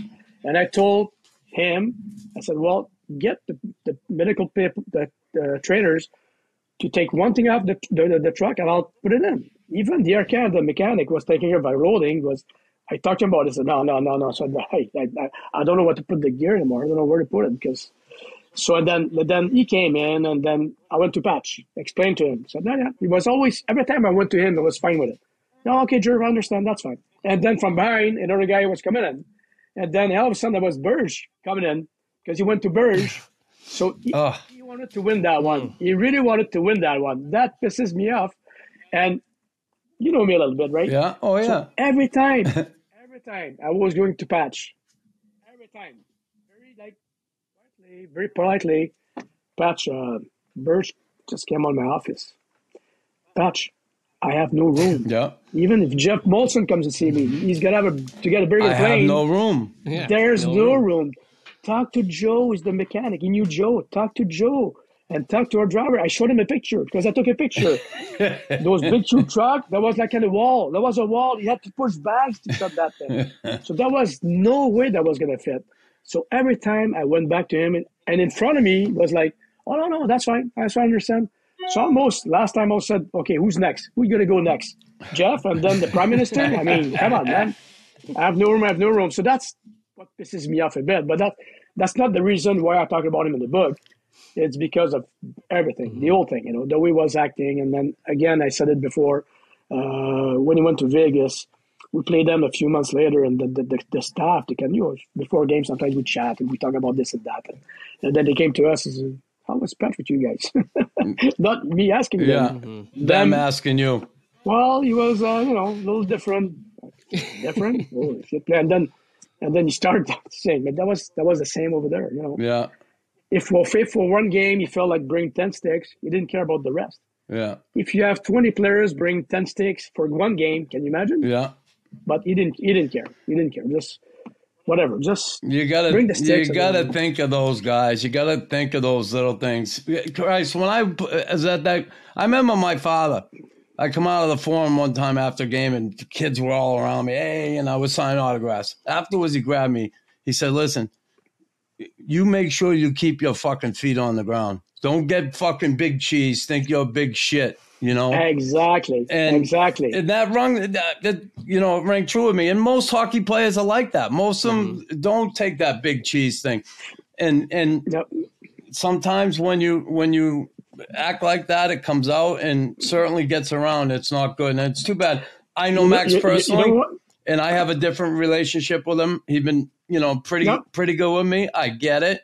But Yep. I also Yep. can see what you're talking about. There's no question. I've never been in the room, and I certainly and- take your word and, and and and you know what, Chris, you're right because I'm amazed. You know, hockey players, most of the time, they've been good all their life. They were the best mosquitoes. They were the best peewee. They Yeah. were the best bantam. They were they had trophies. They won trophies, and your family is telling you you're the best. You're nice. You look good, and all that. So it's it's tough on them. Like, and then you come in Montreal or the NHL. You're making money. You have all the girls you want. You, you know, go to a restaurant. People don't make you pay. You're you know you're you're like a king everywhere. So it's tough to keep your feet on the mm, ground. Yeah. It's very tough, but they do. Most of them do. I have guys like even are shy a bit. They like Suzuki. Those kids, they, I love them because of that. It's it's Yeah. wow, Eh, wow. That, that, they probably have good parents. They probably have good, good agent. That and you have your father telling you that, and he, he was so right because it's so easy to lose it. Yeah. It's so easy to say, "Hey, wow, everybody's telling you you're king," you know. Then you feel you're king, and then all of a sudden, you know. So I've been with players like not not, not, not very often, but I've been with, with guys uh, in some bars after a game, and within half an hour, there was about fifteen girls around them, and they, you know, that was like champagne and crazy, Yeah. crazy. Yeah. It's not a Bono or a Mick Jagger or what it is. It's like crazy, you know. so it's tough on them to, to just to Yeah. keep grounded, you know. But but you're right. You're totally right. All right, Trev, I want to ask you a couple. Just uh, you've been generous with the time. I appreciate it. Hey, uh, what My pleasure. What is your uh, no, not hockey? Your favorite city in the league to go to? Boston is the one. Yeah, I huh? love Boston. right. I love Boston. Boston is uh, wow. No, I didn't set this up, people. Well, you, all No, you no, listeners no, out there, I didn't set this up. He's talking about my I love- hometown, Yeah. not Chicago, Tim. I love I love Chicago. I love Vancouver. I love but but Boston to me is every time I've been there so many times too. And even in the summertime, I go down the Maine. I always go to Boston with the kids and Yeah. spend the day. And then the the food, the restaurant, the ocean, the uh, like I said, the history. Uh, I love Boston. What a sports city as well. It's Yeah. a great city for sport. I mean, basketball, baseball, football, everything is big there. Yeah. So I, I, I love Boston. What city did you hate? No, Boston. Winnipeg and Buffalo are the, are, the, are, the, are, the, are the winners. Are the winners. V- Winnipeg and who? I mean, Berg, Buffalo. uh, Jerv? Buffalo. Buffalo. Buffalo. Buffalo. Yeah, Buffalo. Yeah, it's it's. You can't help it. It's just apparently Buffalo is a beautiful suburb. Good. Never saw that. I always stay downtown, and I mean, my last few years, like the downtown Buffalo was looking more like uh, Ukraine is looking now than uh, the, the, the real city. I mean, you remember back then there, there was that main street and there was Yeah. like uh, stores and all that. Yeah. Lately, like you got seven stores closed for one open, and even during the day, it's it's it's you don't feel It's a quiet city. around. Yeah, yeah. yeah, it's a quiet city. So you have a lot of people that are wacko, no cops around. So even during the day when you can even you don't feel safe to walk the city, it's not good. But Winnipeg is the same thing. Yeah. Winnipeg is the same. You walk in Winnipeg during the day, and oh my god, it's it's Well, I, I, often t- people ask me about Buffalo when I played. And I said it's a city they forgot to finish. You know, they started building it, they- and, and- and they looked at it and they said, "You know what? This isn't going to work. This is shitty. Let's go home." They took the tools and went home. For Christ's sake! But a good one. Remember the old the old building, huh? Oh, the old building? God. Oh my god, that was so cold in that room. oh my God, it was. You know, um, that dressing room that was like I guess like that was five degrees, and then you turn the heat on, and it's within a minute it's ninety degrees. Turn it off, it's five below. I remember we had Oh the kid in the room. There, there was a, a locker room attendant, big kid, tall kid, and I told his name was Butchie, and I I told Butchie. all the rookies who would come in, you know, and you know he was a little different looking kid. He, yeah. he you know wasn't the handsomest guy in the world, but he looked scary. So I told the guys in the room, all the rookies who come, I, I said, the, the, see the kid over there, Butchie? The locker room attendant. He said, yeah, yeah. I would say, he murdered his whole family back 10 years ago. He, he killed them with an axe. And I remember telling, telling, I don't know, I think it was Wickenheiser when he came in, and Wick was like, really? And, they, uh, so I, and I never said nothing. Everybody always looked at poor Butch like he was an Never axe asked for it. murderer. What's he doing here? Yeah, like I said, he got They never out. asked. He's done a lot of therapy, and he's he's good now. But um, Br- Jerv, when you look at the the players today, what what the hell is the biggest difference between the guys today and the guys, say in the eighties, seventies? Do you think there's a feeling of entitlement somewhat somewhere? Remember back in the day how you had to work really and, and I'm not knocking these kids. I, I love what I see out there nights. There's a lot of talent and all that. What what is it that's so different? those kids now, most of them goes to school to college, so they come a little more educated. Yeah. and then they have the best techniques. They have good strength coach that start working with them early. So they're more today. They're more like Olympians than in the days. You know, in the days there was a game, a tough game to play, and all that. Now they're more Olympians like they used to be. So they're like all dressed well, all very polite, all well shaved, all you know, this and that. So that's. Uh, is it better? Is it worse? Well, if it's for the game, yes, it's better. For for you know, you can see those guys are in shape. They come in shape. They come. They have better tools than you guys had in the days. Yeah, oh, yeah. definitely. Yeah. Be- better, better surrounding, better tools. Uh, even within the team now, it's crazy how many people there is. I mean, crazy. Well, last year there's a nutritionist and three strength coach, and this. It's like a, it's it, it- you know, it's almost like a shopping sh- shopping mall in there. It's like crazy. Too many people to me, way too many people. So, but hey, it's all for them, and then Yeah. to them to uh, to them to uh, take advantage of it. How about But guys are different. Different. how about the iPads? Do you like the fucking iPad? I want to smash them fucking iPads. You? No, seriously, if I'd be a coach, I would say TV timeout. You look at them if you want, not during the play. And I, my last couple of years, I spent so much time giving the iPads, Yeah. collecting the iPads. Hey, Jerv, give me an them on the iPad. floor because Yeah. picking them on the floor because the guys there, hey, the next next thing they throw the iPad and then no, that that that kills me. That kills me. Well, there's probably no the guys. the They, TV timeout, go ahead. TV timeout, yes. When the play's on, look at your teammates, look at the play, look at the game. To me, Well, I was going to say the, the I don't know how to say it. You know, like back in the day, like you'd go out and explore a city, have a beer with the guys. Now they just play like video games, don't no, they? No, no. They, like they, go in their room. They, they don't go, leave the hotel. They all have big bags. yeah. You leave. You leave for you leave for one game. They have big bags, you know, and all that, and it's heavy. So they have all their, you know, whatever it is. I don't have, I have no clue, but you don't see anybody. Mm-hmm. So they go a little restaurant a little bit. They have a couple of diet coke and then or chocolate milk, and then you know they go to their room and they play their game, and then you see them walking the hallways. They're all like in the, you know, they're dressed like almost in pajamas, ready to go to bed. So that's what it is now. That's what it was now. You know? I got just a couple more here, Drew. I'm going to let you go. I mean, I really appreciate it again. Um, yeah. I, I got to ask you about Jonathan Drouin. He come here. The expectations were so high with this kid. He signed his contract. I remember when he came, and and you know this town is not easy town to play in. I'll go back to Doug Wickenheiser. You weren't here. Wick had such a hard time making that adjustment. The expectations were so high.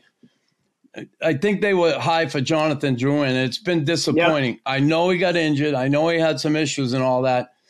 But yep. but put that aside. Like, has it been pretty disappointing from that standpoint, from the hockey standpoint with him? Because boy, you know, he just didn't come close to what I think what people wanted well, expected from him.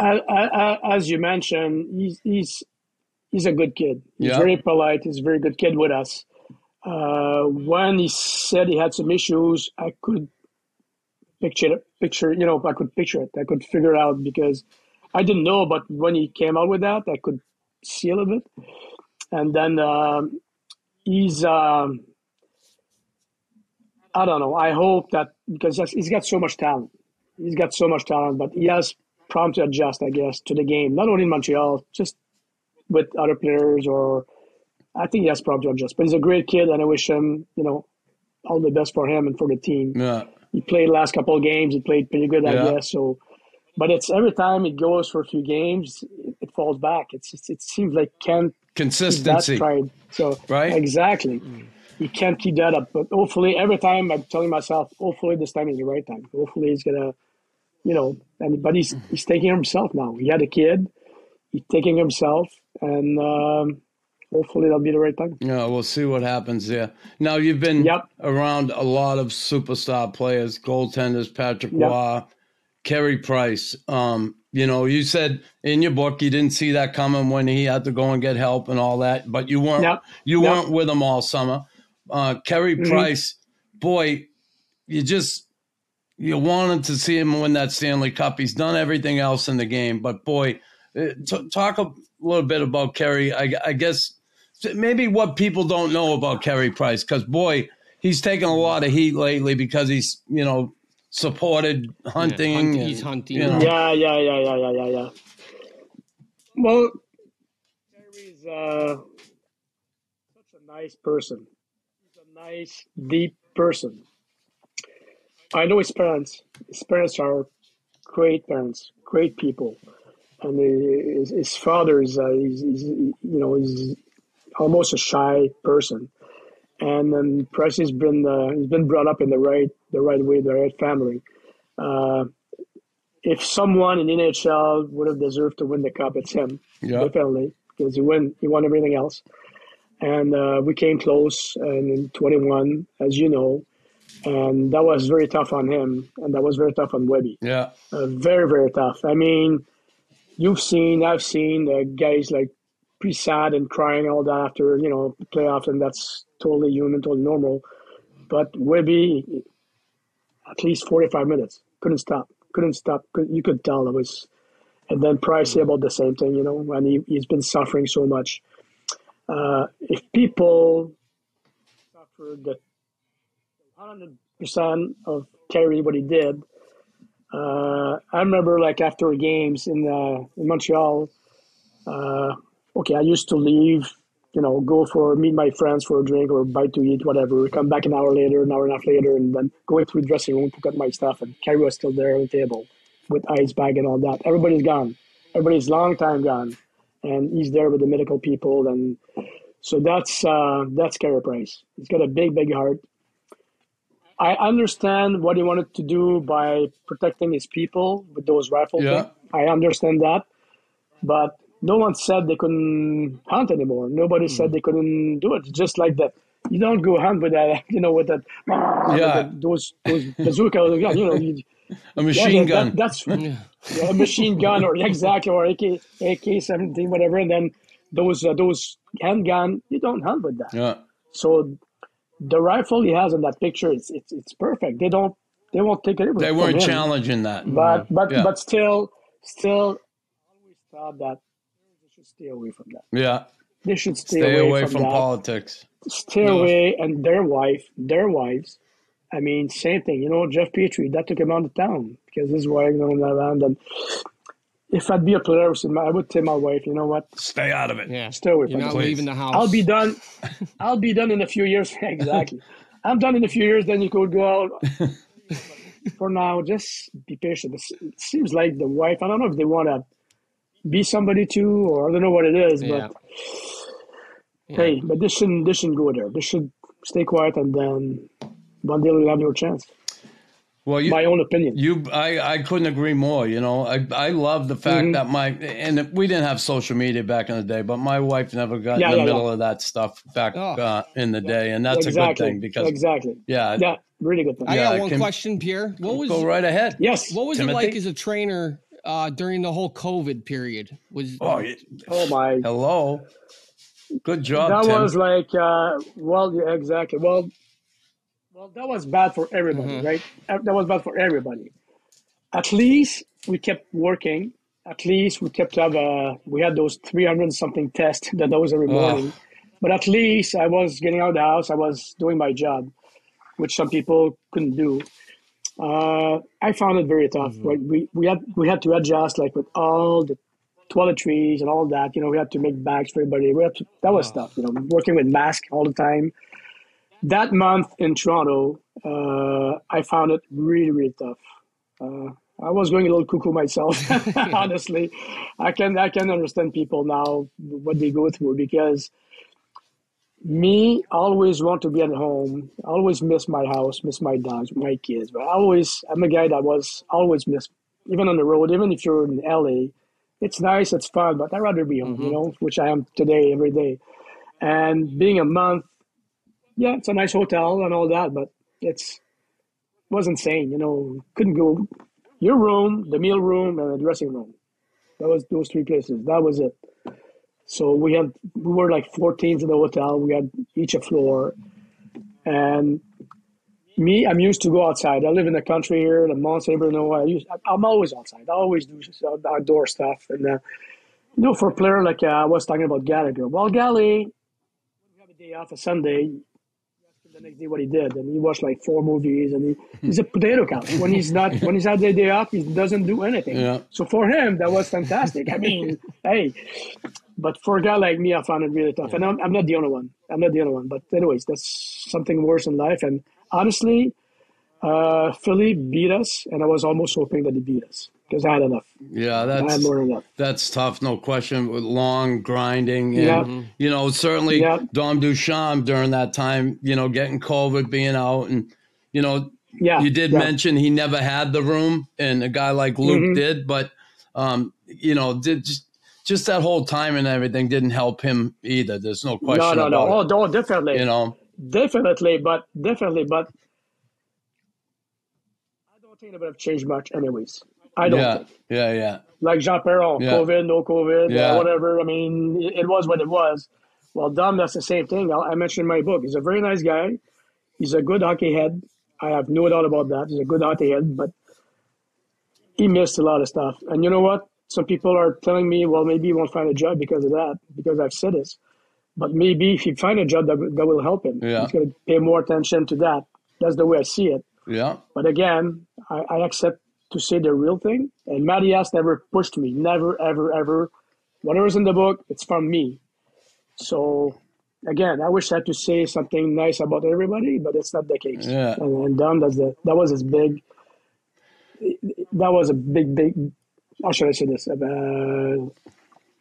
that was a, a not a good side for him. That was not a good, really good, not, not a good thing for him yeah.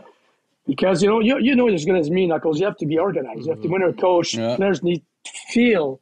They need to feel that you you control everything. You are in control, and you you, you organize. You, you have boom, to boom, be boom, assertive. Like yeah. Exactly. That's the first step. To me, that's the first step. Yeah. And Dom didn't have that one. So well, I had guys like Alain Vigneault, Alain Vigneault, Claude Julien. Before, oh yeah, Claude Julien, yeah. Alain Vigneault. Uh, the day before, they gave us the line for the next morning's practice. Yeah. And some coaches, like 30 minutes before practice, they still figure it out. Yeah. I mean, players they know it. They make jokes out of it. They feel it. You know, they yeah. It's a, they pretend that they're showing the dice, and then, you know that's that's not good. No. When you organize, and of course, like things change, like injuries or sickness, whatever. But you have to be organized. You have to stick your schedule as much as you can, and then like those those two days that he switched that I mentioned in the book, those two days that are now mandatory. When he had them practice in a, Calgary that was a big, big yeah, mistake. Yeah, yeah, That was a big, big mistake. I mean, he felt that he had to put his. I understand a part of his, you know, thing. He felt he had to put his uh, thumbprint, put his plan, plan, whatever. But when you have a bunch of veterans like that, and then they get off a plane. End at the end of the day, that didn't change anything. That didn't change anything. At the end of the day, that actually made things worse for him. That's what it did. Well, listen, Pierre, I I appreciate you taking the time. Uh, I wish you nothing but success in the book. And listen, I get where you're coming from too. I have nothing but respect for you over the years. You've always been Thank good to me. Very much. I've seen what you've done with players. I've seen how you treated players, and you treated them all well. I just you did your job. You kept your mouth shut. You never got involved, and uh, I'm I'm happy you wrote this. And it, yeah, if you did ruffle some feathers, oh well. Um, you know, I've ruffled plenty of feathers in my lifetime, and you'll did you? Yeah, and you'll survive this, and you'll get through this, and hopefully you get a nice little payday at the end. Fine. Yeah. And yeah. and yeah. I wish you uh, just a great retirement. It's you're home now. You're able to do things with your family. You're a good man. You're a good man. Thank you very much. Thank you very much. And it's like likewise. I mean, I have so much respect for you. I always had so much respect for you for what you did as a teammate, as a player, as uh, in your life. And then uh, this is awesome, right, Tim? Yeah, yeah. He's an awesome guy. Exactly. As most of you know, I'm a dog person. I have a Saint Bernard. Her name is Adele. Why do I feed Adele Formula Raw? Because I love her. I want to provide her with a healthy, well balanced, locally sourced diet. A diet that consists of meat, chicken, fish, mixed with fruits and vegetables that her 140 pounds requires. I also feed her formula raw because it helps her overall energy, it helps her with allergies, and helps strengthen her overall immune system. Dimitri and Nick at Formula Raw have worked tirelessly over the last 10 years to perfect their recipe, and they've got it because you know how I know? Adele loves it. She never, never misses a meal, and she's a healthy, big, beautiful St. Bernard. Hey, everybody, thanks for listening to the Raw Knuckles podcast. We'd really appreciate it if you'd like, subscribe, and share with a friend.